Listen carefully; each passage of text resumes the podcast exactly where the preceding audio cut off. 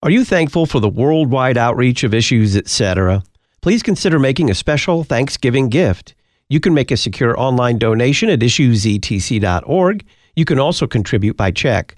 Make your check payable to Issues Etc. and send it to Box 83, Collinsville, Illinois 62234. For a year end contribution of $250 or more, we'll send you our forthcoming book, Objections Overruled 3, and a new recording of 15 hymns featuring the Lutheran Public Radio Choir.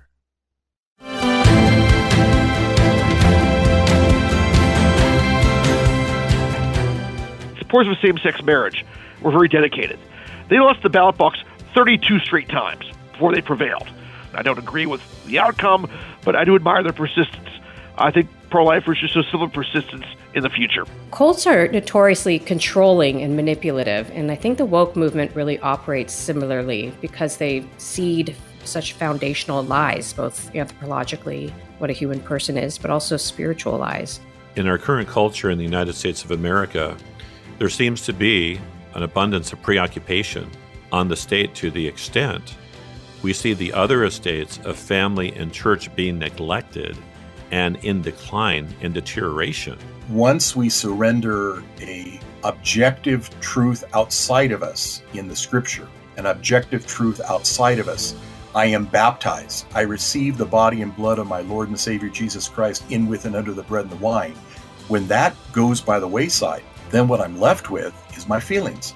Wisconsin turkey producers love issues, etc. If there is no God, can we have right or wrong, good or evil? What does Scripture mean when it says that we don't own our own bodies? And how was the devil created? Those are some of the questions that have come from kids that we'll be answering in our 16th part of our series, Kids Have Questions. Greetings and welcome to Issues, Etc., coming to you live from the studios of Lutheran Public Radio in Collinsville, Illinois. I'm Todd Wilkin. Thanks for tuning us in. Pastor Jonathan Conner will be there to answer those questions from the kids. We'll spend some time after that going through your email and the issues, etc. comment line, and then we'll discuss Christian confession and funeral practices with Josh Pauling. He's author of a column for Touchstone Magazine titled Burial Plots Christian Tradition is a Subversive Witness Against Modern Funeral Practices. Pastor Jonathan Conner is pastor of Zion Lutheran Church in Manning, Iowa. Jonathan, welcome back. Thanks, Todd. Happy to be back. Here's a interesting first question. What do you mean by you don't own your body? Like I know God made it, but I'm just confused. Yeah, I mean, I love this because a couple things. We we say these things kind of as pastors sometimes, and because we've been marinating in this thought for so long, we don't often appreciate how ears of those who maybe are hearing it for the first time, or I mean, just actually hearing it for the first time, how they may struggle to process it. And honestly, this is one of the things I love about children and new Christians because they hear things um, you know, like they're hearing it for the first time as the the shocking news or the good news or the challenging news that it really is.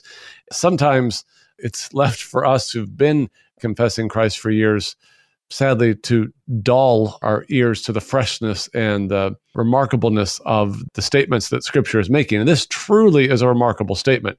So i'm going to answer the child first and then we'll dig in a little bit deeper. So i say to the child yes this is true for a couple reasons. One like you said god created our bodies. So when you create something like when you write a paper or draw a picture you are its owner other people aren't free to mess with it. They aren't free to twist your words or reinterpret your picture. The same goes with our bodies. God created our bodies and He gave them purpose. He told us what they're for. So we aren't free to claim them for ourselves and do what we want with them. So we aren't free to tell God, for instance, that He gave us the wrong body. And Two, Jesus redeemed and purchased us with his own blood. So we are called to glorify God. So you could think of that as making God famous with our bodies, not by engaging in sin like getting drunk or sex outside of marriage, but by actively serving others. So when we say that God owns our bodies, we're saying that God is in charge. He gets to say what is good and how our bodies are to be used. Okay, so that's where my answer to the child ends. And actually, as I was reading that answer, it dawned on me we actually have this idea of not altering something because we're not its author built into most of our Lutheran churches in their cornerstone will have that UAC engraved in the cornerstone, unaltered Augsburg Confession.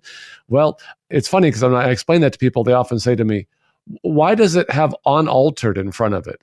I said, well, because that means we're not free to alter it, right? I mean, and there were other editions of the Augsburg Confession, but it also means the one that nobody messed with, and we're not free to change it. So I think that's an important concept for us to get is an author retains ownership of his work.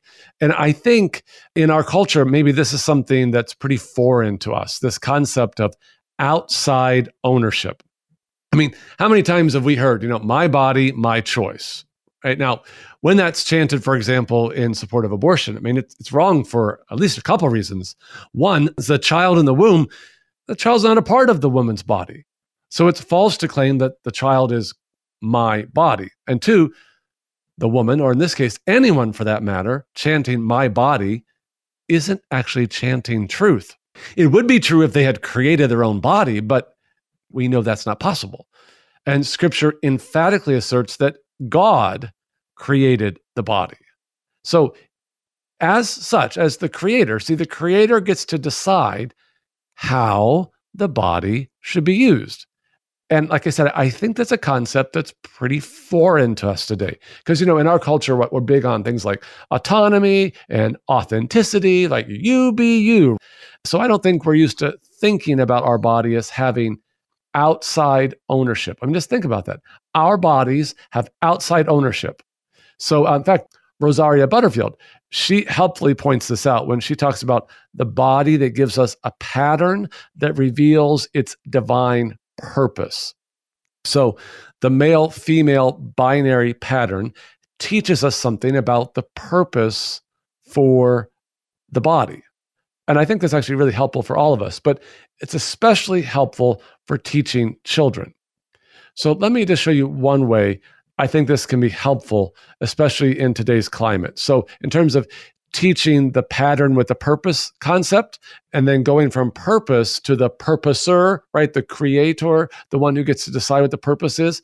Okay, so and th- I think this is teachable to children, and th- you, you can gauge what age perhaps to teach this to children, but I think it can be taught even to adults this way. There's something built into the body. All right, so consider the human body just for a minute.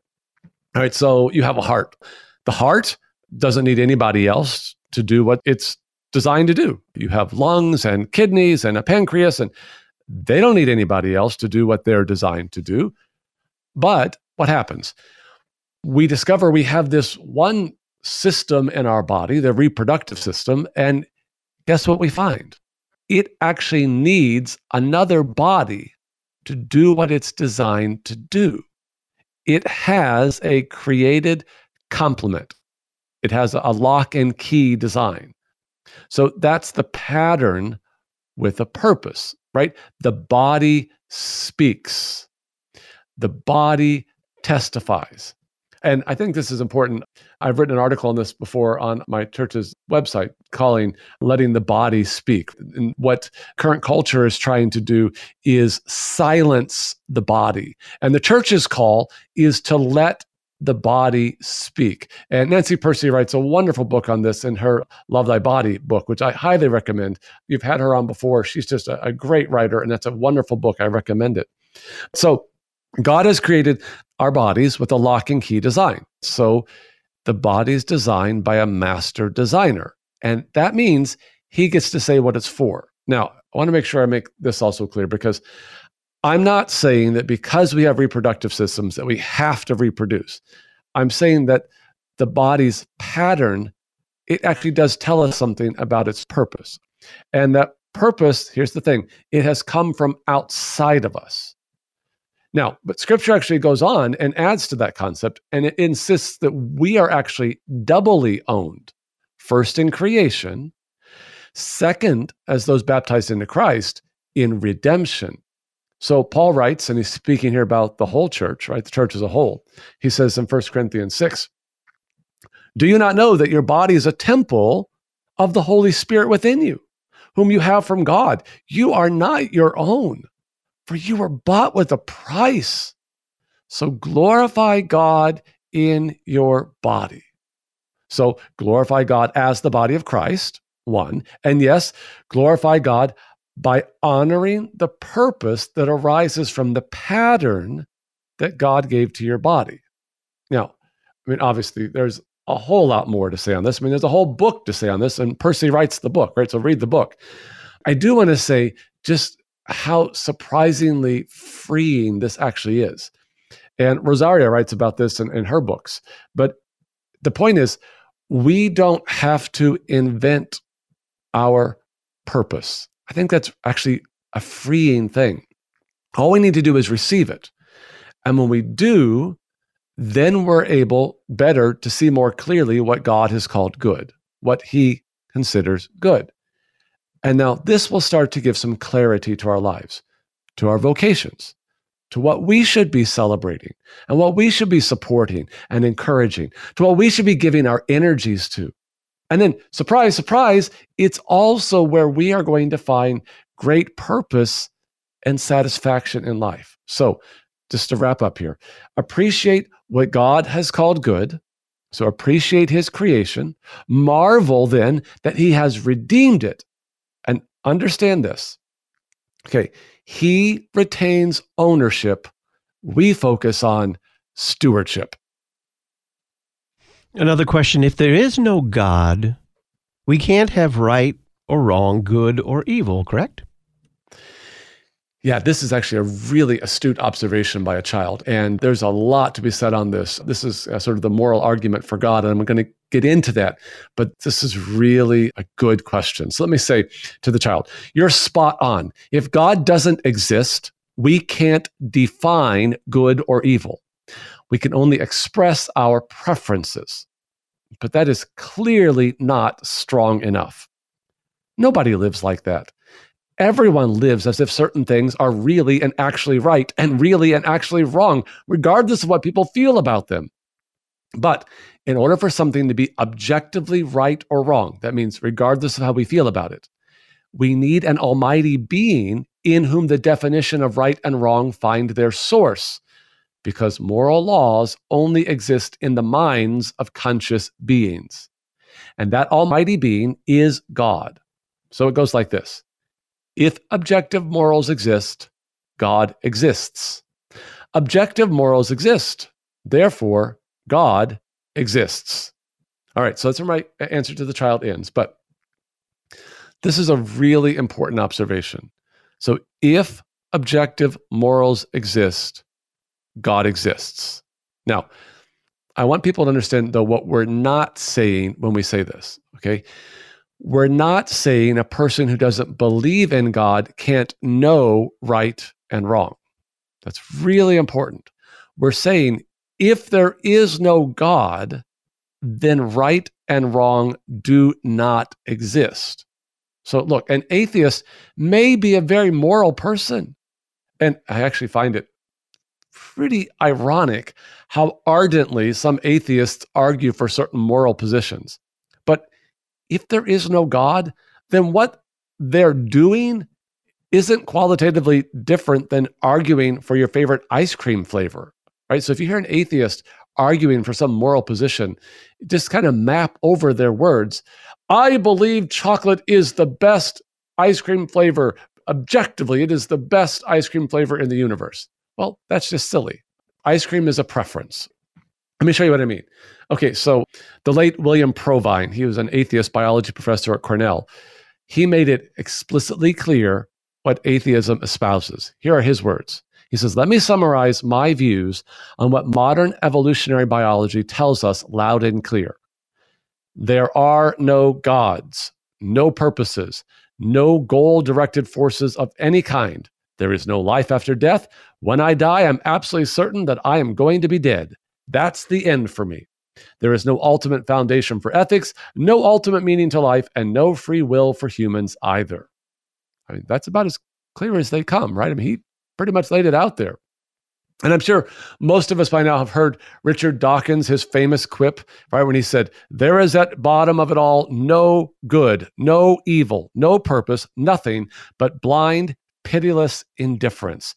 DNA neither knows nor cares. DNA just is, and we dance to its music. you just kind of love how um, he somehow thinks that by saying uh, we dance to its music, that's somehow going to soften the implication of we're just basically automatons, just th- our atoms are randomly firing inside of us and we have no free will. Like somehow that makes us feel better that, oh, we don't have free will and we're just dancing to the beat of our DNA. The thought of no free will is a terrifying thought for lots of reasons. But I want to go on because there's another example I want to share. I think it maybe would get a little bit closer to helping people understand how significant these sorts of positions are. So there was a 2010 documentary called The Genius of Charles Darwin.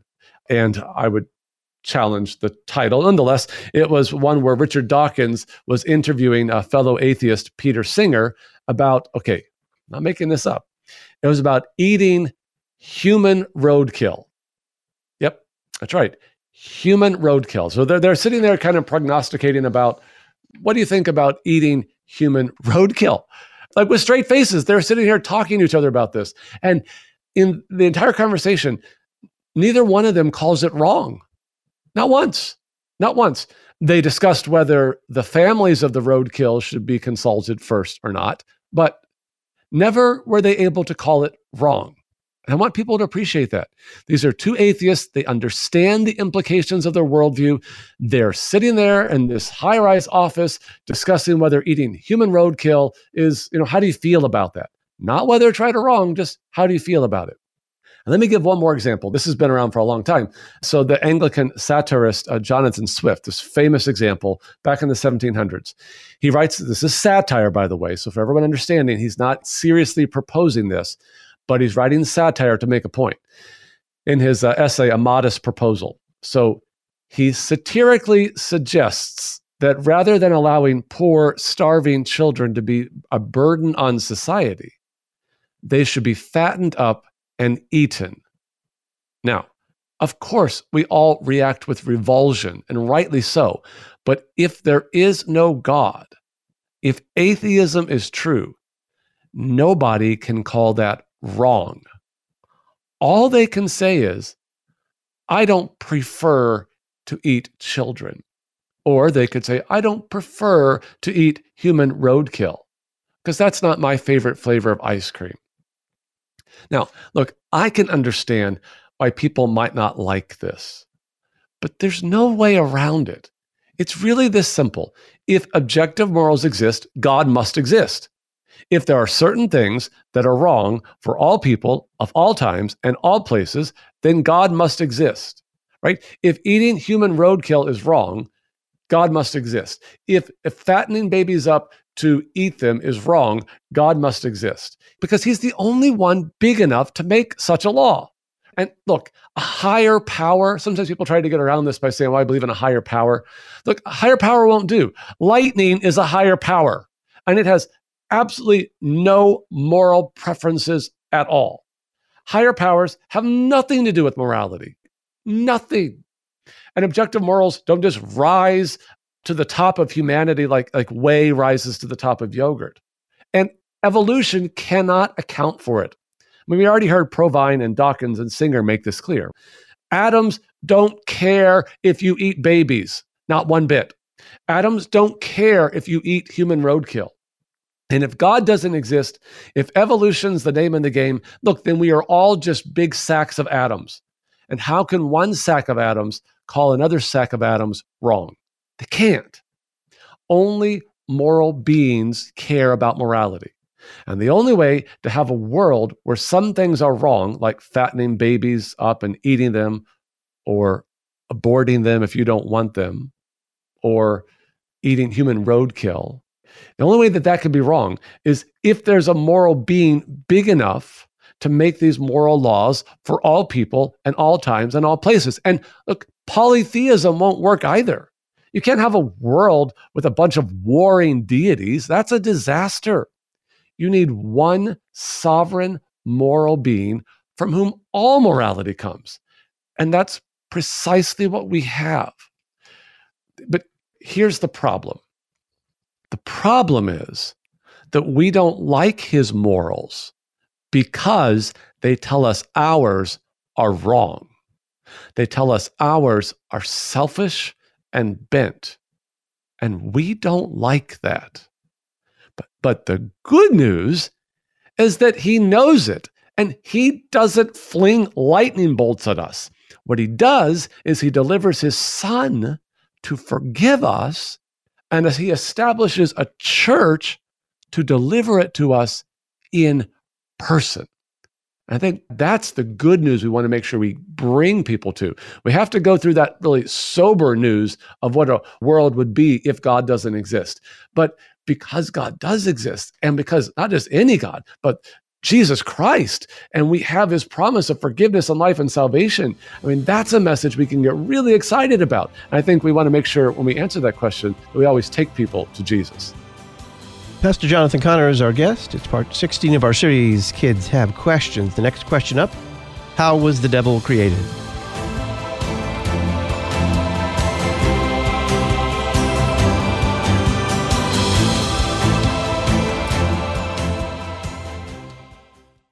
Are you thankful for the worldwide outreach of issues, etc.?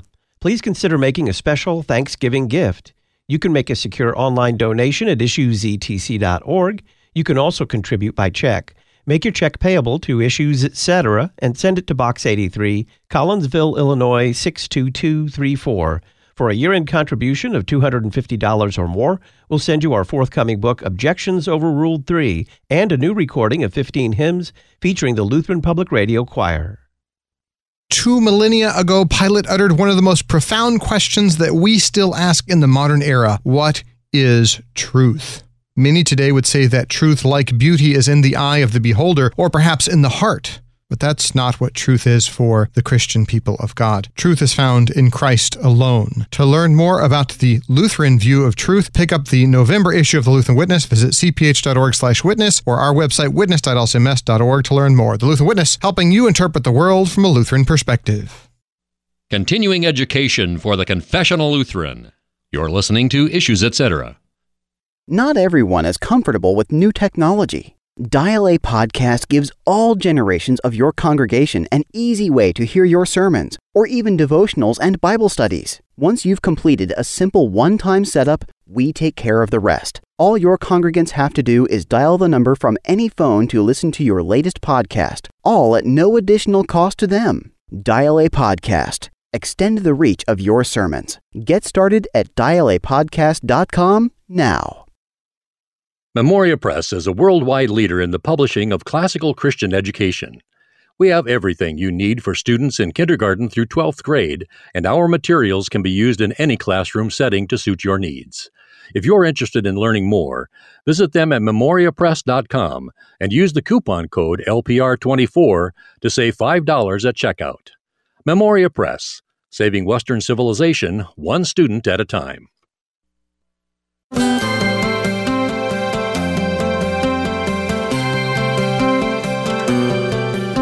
The estate of love runs through the other three estates, and that means that the Christian is in the position to love anyone, believer or not. The Christian friend should have overflowing compassion for their friend who is no worse a sinner than they are and yet does not yet know the love of God. A little bit from the Issues Etc. book of the month for November, Faith That Shines in the Culture by Alfonso Espinosa. You'll find this book at our website, issuesetc.org, or Call Concordia Publishing House and order a faith that shines in the culture. 1 800 325 3040. 1 800 325 3040. It's part 16 of our series, Kids Have Questions. Pastor Jonathan Conner, pastor of Zion Lutheran Church in Manning, Iowa, is our guest. Jonathan, the next question How was the devil created? Was sin always there just like God was, or did God create it when he made good and bad?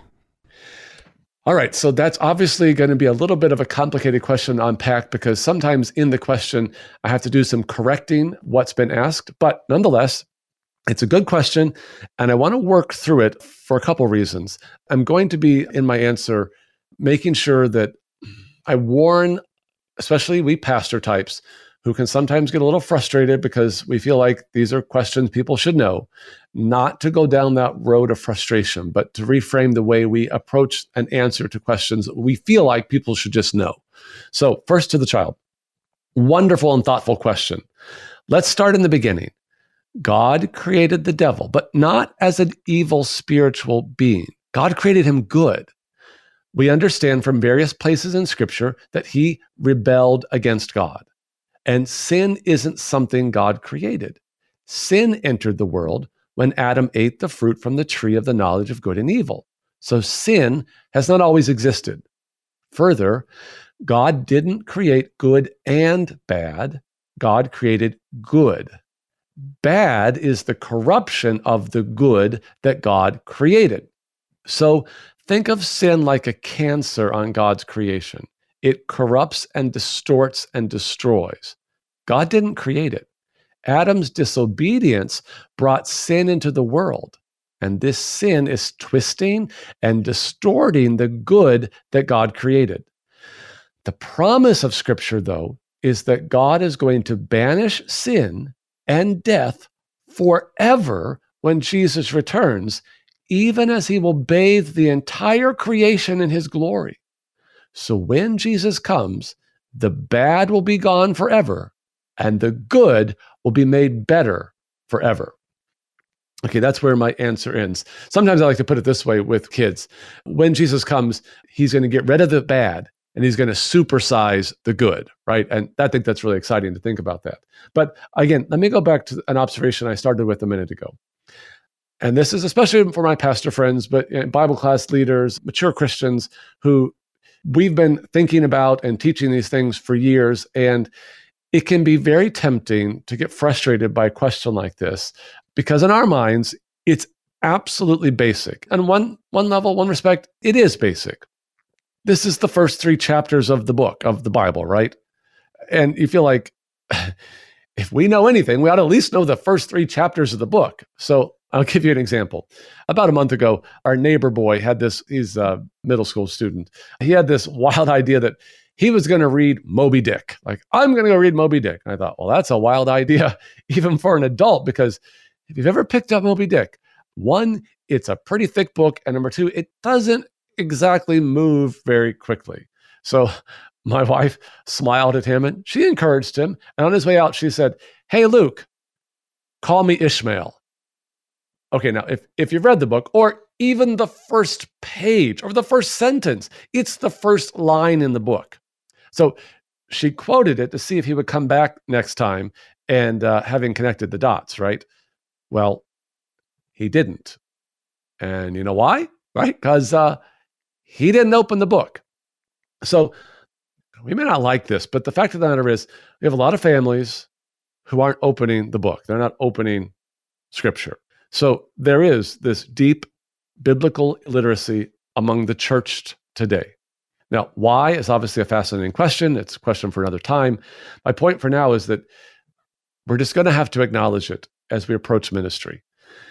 We need to acknowledge it in our preaching and in our teaching and in our writing, and not in a negative sense. I mean, you can't just say, you bunch of biblically illiterate fools. That's not going to work. So I think as preachers and teachers and writers, we're going to have to get used to making parenthetical statements, right? Little extra explanations that define terms or, or, spell things out that we might otherwise wish that we could just assume. So, look, the child here asks a very basic question. And I could get all worked up because they didn't know it, or I could celebrate the question and feed knowledge into it. And that's what I'm choosing to do. I really want to encourage all of our teachers and preachers and so forth to take that approach to hear there's a genuine question yep it's coming from a place of ignorance but let's feed knowledge into it and treat them like a valued questioner. But let me make a couple observations here about the question itself. One god created the spiritual being that we call satan but satan is really a title. It means the accuser so it may be more technically correct to say, like I did, that God created the spiritual being we call Satan. So, in other words, I don't think he was created as the accuser. He was created good and he rebelled. So, you know, the Bible has a couple fascinating double meaning descriptions, like in Ezekiel 28 and Isaiah 14, where the prophets they map the king of Tyre and the king of Babylon onto the rebellion of this spiritual being that we call Satan. Now, it would take me an entire Bible class to unpack that. We'll just leave that there for now. The point I want to get to, which is really the important point, is this. And I think this is the thing we can teach to kids and to adults. It's a very simple point, but it's this sin is an, an intruder, right? Sin is an intruder. It is not native to God's creation. This is important because so often kids have this conception of a sort of a, a yin yang sort of thing, right? Good, evil, God, Satan reality. Here's the problem with that. And if any adults are thinking that, this, this is a real problem. We can't have that idea because here's why that gives evil and Satan too much importance. It gives them way too much standing because evil is not good's opposite. It is the corruption of good. And Satan is not God's opposite. He would be closer, for example, maybe to Michael, the archangel's opposite. I don't want to belabor this, but this is really, really important. Here's why because evil and Satan are not equal but opposite realities to good and God that we need to endure for eternity. They are lesser realities that God is going to banish. They will not persist into the new creation. So here's how we can teach this sin is an intruder, Satan is an accuser. What do you want to do with an intruder? Well, you want to kick him out. And what do you want to do with an accuser? You want to silence him. You see, and that's the promise. That's precisely what God is going to do. That's, that's what Jesus was doing in his earthly ministry, and that's what Jesus guarantees in his resurrection. So, look, sin has an eviction notice, and Jesus is going to come back and kick him out. And Satan has had his teeth punched out. So, look, he's reduced to accusing for now with a mumble until Christ returns to lock him in the soundproof dungeon of hell, where we will never have to hear his accusations again. And I think if we can teach that to kids and to adults, I think they'll be able to grasp what the scriptures are getting at. And just, I think that would fill them with such enthusiasm and hope. The next question, when we come back from the break, what are the best ways to get your mind in the Christian mode? The child asks. We'll see what Pastor Conner has to say after this.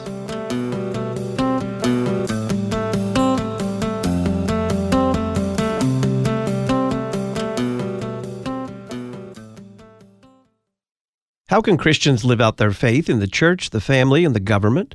Find out in the Issues Etc. Book of the Month for November, Faith That Shines in the Culture. It's written by regular guest Dr. Alfonso Espinosa.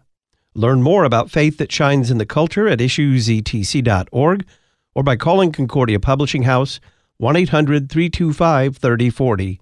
Faith That Shines in the Culture, the Issues Etc. Book of the Month for November. Often imitated never equaled. You're listening to Issues, etc. You're personally invited to join Lutherans for Life and Why for Life in celebrating the theme Just As I Am, January 14th through the 20th during Life Week 2024. Each theme day will explore a distinct aspect of life ministry through local activities, online educational events, interviews, and more. Find out more at lutheransforlife.org. Lutherans for Life, equipping Lutherans and their neighbors to be gospel motivated voices for life. Lutheransforlife.org.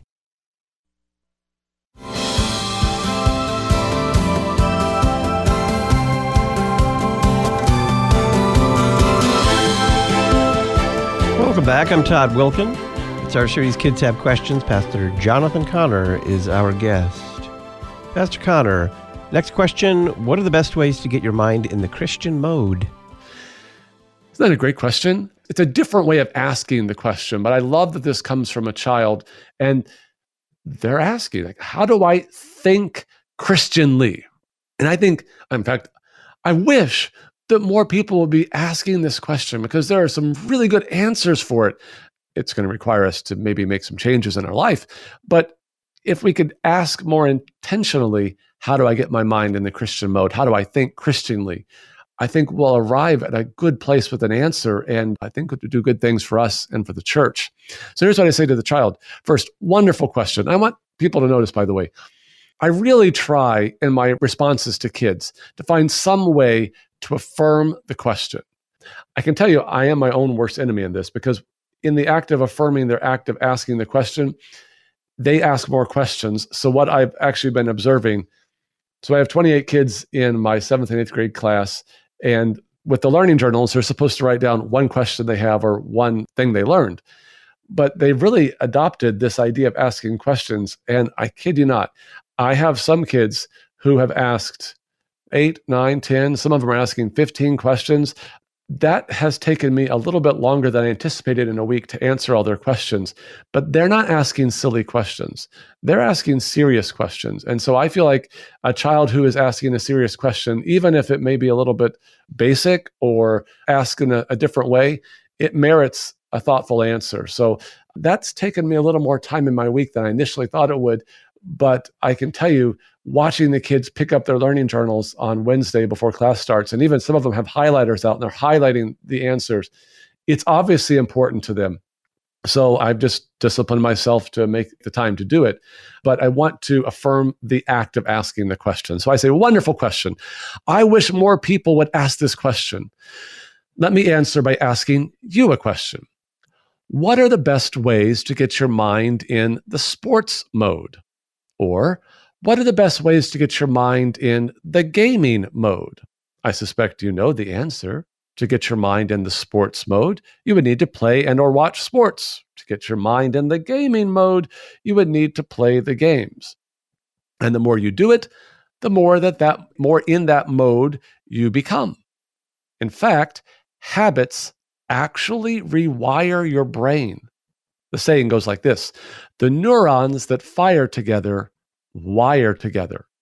In other words, the more you give yourself to a certain behavior, the more your brain builds highways, actually neural connections that work like highways in the brain, that your thoughts will more naturally travel down. So, how do you get in the Christian mode? You need to do the Christian faith. You need to hear God's word. You need to confess the Apostles' Creed and pray the Lord's Prayer. You need to think God's thoughts after Him. You need to talk about what you're hearing and thinking and learning from God's Word. You need to ask questions about life, about death, about forgiveness, about the world that God made, about the evidences of His handiwork visible in creation, about our relationship to money and sex and relationships, about resurrection and the new earth. There's no shortcut to this. It takes work, but I will tell you this it is worth it. There's nothing more joyful and fulfilling than thinking God's thoughts after him, than knowing his love and his peace and his purpose. There's nothing more grounding than knowing where you fit in the world, what your identity is, and that you are loved by God. So here's my encouragement ask good questions this year. Be willing to read, to think, to pray, to listen, and to stretch yourself. God is real, His word is true, and they are worth your lifelong pursuit. So that's where the answer to the child ends. But again, I want to emphasize, and I've emphasized this before, and if we keep doing interviews, I am sure I will say it again because it is true and it's it's powerful. I want to emphasize the importance and the power of habits. So I've recommended these books before, but I would encourage people to read James Smith's book, You Are What You Love, and uh, James Clear's book, Atomic Habits. And I mentioned this before, uh, uh, but these are so valuable to help people understand this important truth about the Christian faith. And it's this it is something you do. And okay, for all my good Lutheran friends, I don't want them to start hyperventilating because I'm, I'm not turning salvation into something that's built on works. It's not my point. What I'm trying to do is to get people to see that faith in Christ, we can't just reduce it to this sort of check mark, right? I believe God is real. Yeah, I, I believe in this generic sense that God just loves all people. And I believe he wants me to be nice, right? Check, check, check. And then th- that's it. Think about it. Jesus' command in Matthew 28 so you know he says as you're going as you're lifing make disciples and then he, you say well how and he says well you baptize in the triune name and then you teach people something what's he say Does he just say, teach them what I taught? No. He says, teach them to observe, to keep, to do what I commanded. So Jesus is assuming action. So our question needs to be well, how are we going to do that? And there's one word habits. It takes habits. It takes very intentional habits. It takes certain thought habits. It takes financial habits. It takes time habits. It takes worship habits. It takes word habits. I mean, actually choosing carefully the words that you're going to use to communicate and making this a habit. It takes free time habits. It takes music habits. It takes life habits. So the child asked about getting in the Christian mode. And actually, I love that phrase. It's such a different way of asking it, but I love it. Then you heard my question to the child How do you get into the sports mode, for instance? Or if you wanted to get in the gaming mode, which I would encourage people not to get into the gaming mode. But if you were, you wouldn't say, Well, I believe in sports or I believe in gaming, because that's not going to do it. You're going to have to invest your life. And this is what I wish so much that people would get, not because it's going to make them more saved, although I do believe it's likely that more people would be saved because this is the thing that's largely missing from the Christian witness. Christians who don't live in the Christian mode. I've got several articles on my church's website that I've written on cultivating these habits. And I would love to dedicate just an entire series to that question alone. How do we live in the Christian mode? How do we incorporate thoughtful habits into our daily lives? Because I truly believe this is a key piece missing in the lives of many Christians today. So maybe I'll just end with that phrase I shared with the child neurons that fire together wire together. So here's what I want people to understand this is going to be a different way of, of saying this, and maybe a different way for you to hear it. But you habit your way into new thinking, you habit your way into new living, you habit your way into the Christian mode. Pastor Jonathan Conner is our guest. He's pastor of Zion Lutheran Church in Manning, Iowa. Part 16 of our series, Kids Have Questions. The next question is from 1 Corinthians 1 23 through 25, where Paul talks about preaching folly to the Gentiles. Right now, many churches are planning their budgets for the next fiscal year. You can promote your confessional Lutheran church and support the worldwide outreach of issues, etc., by becoming a congregational sponsor. When your church pledges $1,000, we'll publicize your congregation on the podcast, at our website, and in the Issues Etc. journal. Learn more on the support donate page at issuesetc.org. Don't miss your congregation's budget deadline. Become an Issues Etc. congregational sponsor. Sophisticated Lutheran apologetics you're listening to Issues Etc. Our Christian faith is under constant attack, and we must be proactive in keeping our children in the church. At Faith Lutheran School in Plano, Texas, we believe that an education rooted in God's Word is one that stands against the very gates of hell. Nothing in this world is more important. Offering a rigorous classical Lutheran education, we provide in-person and live online remote learning opportunities for preschool through grade 12. To learn more, visit flsplano.org, flsplano.org. In this wonderful month of thankfulness, we thought it would be a great time to say a huge thank you to Pastor Todd Wilken, Jeff, and their team. For almost 10 years, they have opened their broadcasts to Ad Crucem and allowed us to share our products with their listeners. Thank you to Issues Etc. And thank you, dear listeners, for all your support and patronage over these years. God bless you from Ad Crucem. That's A-D-C-R-U-C-E-M dot com.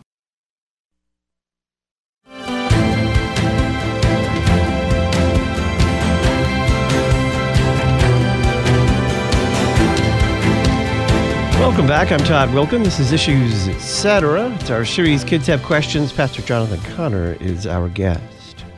Next question. In 1 Corinthians 1, verses 23 through 25, the text says that we preach folly to the Gentiles, but I thought we were supposed to preach what is true. That's what I always understood.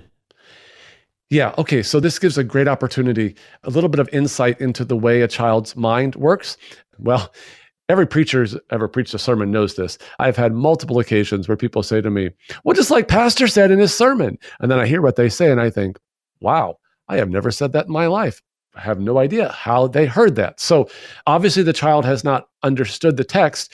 They picked up on that word folly and they're misunderstanding it. So we need to bring some clarity to what the text says. But let me first read the text that the child is referring to so everyone knows what we're talking about and then I'll unpack it. But again, this is a it's a helpful moment for us all to pause and realize it's very easy for people to misunderstand us. We need to practice patience and be very careful in our communicating so that we can try to cut some of that off as much as we can. So this is from 1 Corinthians, like you mentioned, 23 to 25. And here's the text For the word of the cross is folly to those who are perishing, but to us who are being saved, it is the power of God.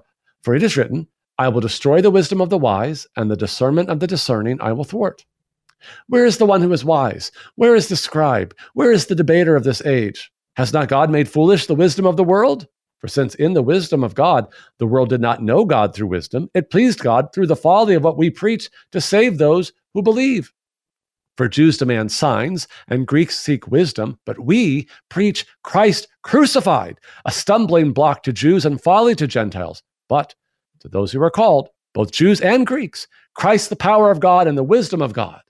For the foolishness of God is wiser than men, and the weakness of God is stronger than men. Okay, so I gave the, the fuller context there. I started at verse 18 just to get the whole picture. But I want to make sure our listeners have that text in their mind. And now the answer to the child. First, great question. Now, Paul isn't saying that what we preach is foolish. He's saying that the Gentiles believe it's foolish. In other words, the idea of the Son of God dying sounds foolish to them. Why would God do that? He also says that the message of Christ crucified is a stumbling block for the Jews, literally, scandal. They were scandalized by the thought of the Son of God dying such a shameful and humiliating death. In their mind, the Messiah was supposed to be strong and mighty and triumphant, not dying naked on a cross. So, Paul's point then is that God took something that the Gentiles thought was foolish and something that the Jews thought was scandalous, the cross of Jesus, and used it to redeem the world. So, what some considered foolish turned out to be wiser than the greatest wisdom of man. And what others considered a scandal and a sign of great weakness turned out to be stronger than the strength of man. Okay, so that's where the answer to the child ends.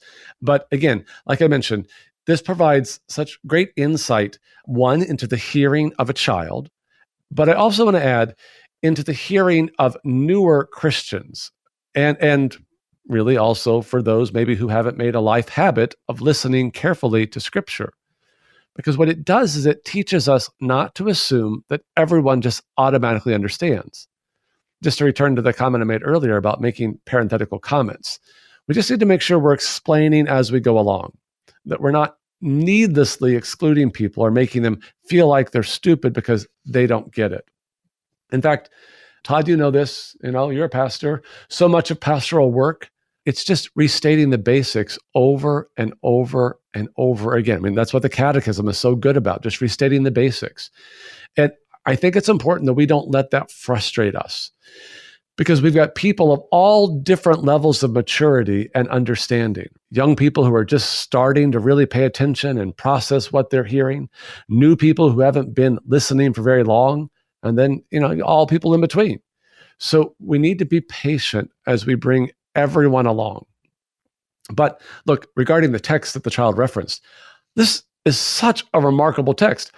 Paul says, right, for Jews demand signs and Greeks seek wisdom, but we preach Christ crucified, a stumbling block to the Jews and folly to the Gentiles. But to those who are called, both Jews and Greeks, Christ the power of God and the wisdom of God. This is such great stuff. So, stumbling block, the Greek word, scandalon, right? It's a scandal, right? A naked man beaten and bloody on the cross. That's just scandalous. And folly, the Greek word is mor- moria or moria. It's it, it, we could basically translate it moronic, right? That's basically what the word is saying. I mean, that the Son of God would die a death like that. I mean, that that was really God's plan. That, that was how he was going to save the world. I mean, really? Seriously? That's the plan? You could say it's moronic. I mean, it's like God said, okay, so here's the plan. Jesus is going to die. He's, he's, he's going to get arrested and be humiliated and beaten and mocked and then crucified. That's my plan. What kind of God would save through dying or who would win through defeat? Have you ever heard of such a thing? So the Greeks say that's moria, that's moronic. But Paul says, surprise, you know that scandal? It's the power of God. And the word is dunamis. And you could stretch a bit and translate it as the dynamite of God. I mean, Christ explodes the power of Satan and the grip of sin. He blows it up. And that Moria, that moron talk, it's actually wisdom. God outsmarted Satan and he outwitted the wisest man. Because here's the thing the cross saves.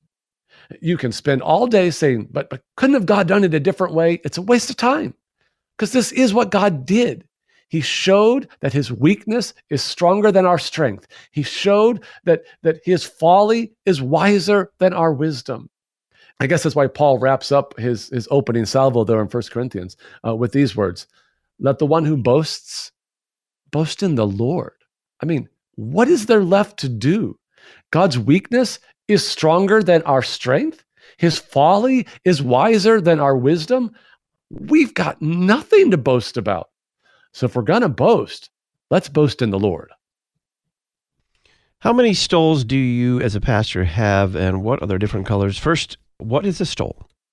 Yeah, great question. So the stole would be that um, Think of it like a yoke that you put on an ox, you hang it over their neck. It's that colored piece of cloth that's hanging around the pastor's neck. And it actually has great symbolism. And I'm going to get to that in just a minute. But when you see the pastor standing in the front in the white robe, the alb, and the colored piece of cloth hanging around straight down on both sides around his neck, that's the stole. And I'm going to expand upon that in a minute because what it symbolizes is really powerful. Now, let me answer to the child first. Here are the colors of stoles white, red, blue, purple, green. Each color goes with a different church season. So we actually treat the pastor like he's a piece of furniture. We do this to downplay the man and emphasize the office in which he serves and the task to which he has been called to bring the word of Jesus into the ears of the gathered worshipers. Okay, now that's my answer ends, but a couple quick observations. Number one, we treat the pastor like he's a piece of furniture. So if there are green paraments, those are the cloths on the altar, for instance. If there are green paraments on the altar, there's a green stole hanging around the pastor's neck. He's a part of the furniture. Because remember, he stands in an office, and the point of the office is not the man, the point is Jesus. It's the same thing in the furniture in the chancel area, right? The point of the altar isn't the woodwork or the stonework. The point is what is delivered by and from the altar, the body and blood of Christ for the forgiveness of sins. And the same goes for the other pieces. The point is what they point to. So it's the same with the pastor. We treat him like a piece of furniture to keep us from either focusing, for example, on his expensive suit or on his skinny jeans and expensive sneakers, because the man is not the point the man in whose stead he stands is the point, and that man is Jesus. But one other point. First of all, the child knew the name of the stole, and we shouldn't take that for granted because a lot of people don't even know what that thing's called. In fact, I remember a few years ago I was teaching confirmation kids on the stole, what it was, and I said, "What is this thing called?" And one of the children spoke up and said, "It's a sash." And we all laughed for a little bit, and I told her in the class that uh, it was called a stole and what it symbolized and so forth.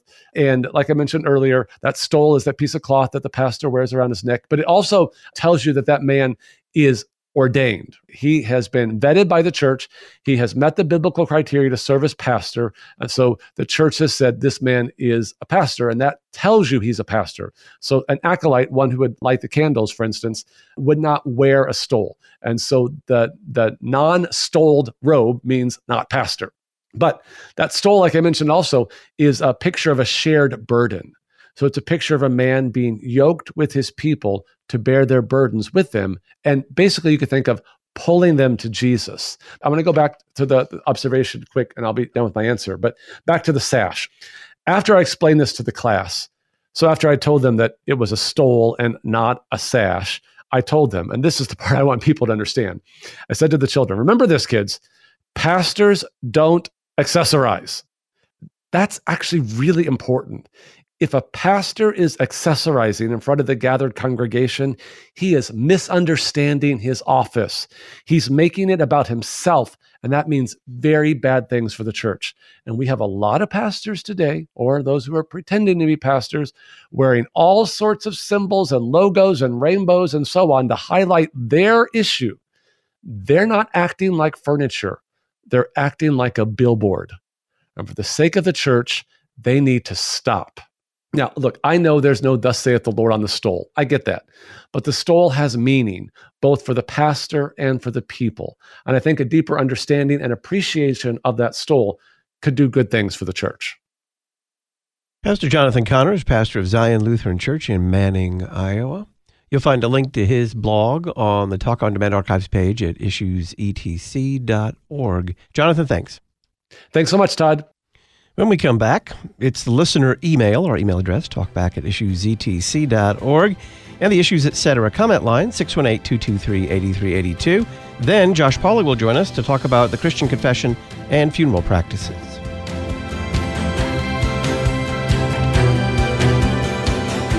Listen weekday afternoons to Pastor Todd Wilken and guests on Issues Etc.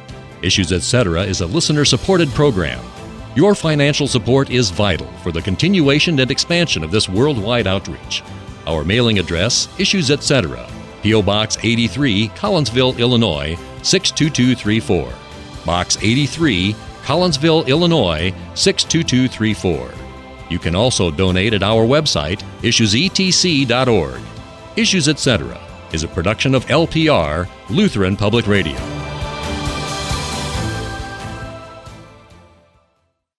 Jesus, the Good Shepherd, says, My sheep listen to my voice. I know them, and they follow me. I give them eternal life. We invite you to join us as we listen to the voice of the Good Shepherd and follow him who gives us eternal life.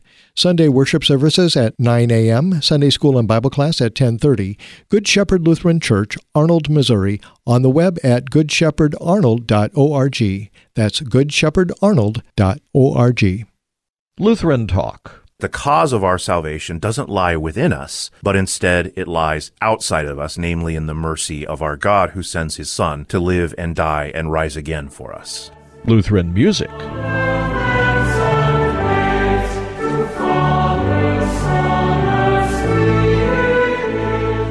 Listen anytime, anywhere with the Lutheran Public Radio mobile app. Download for iPhone, Android, and Kindle at issuesetc.org.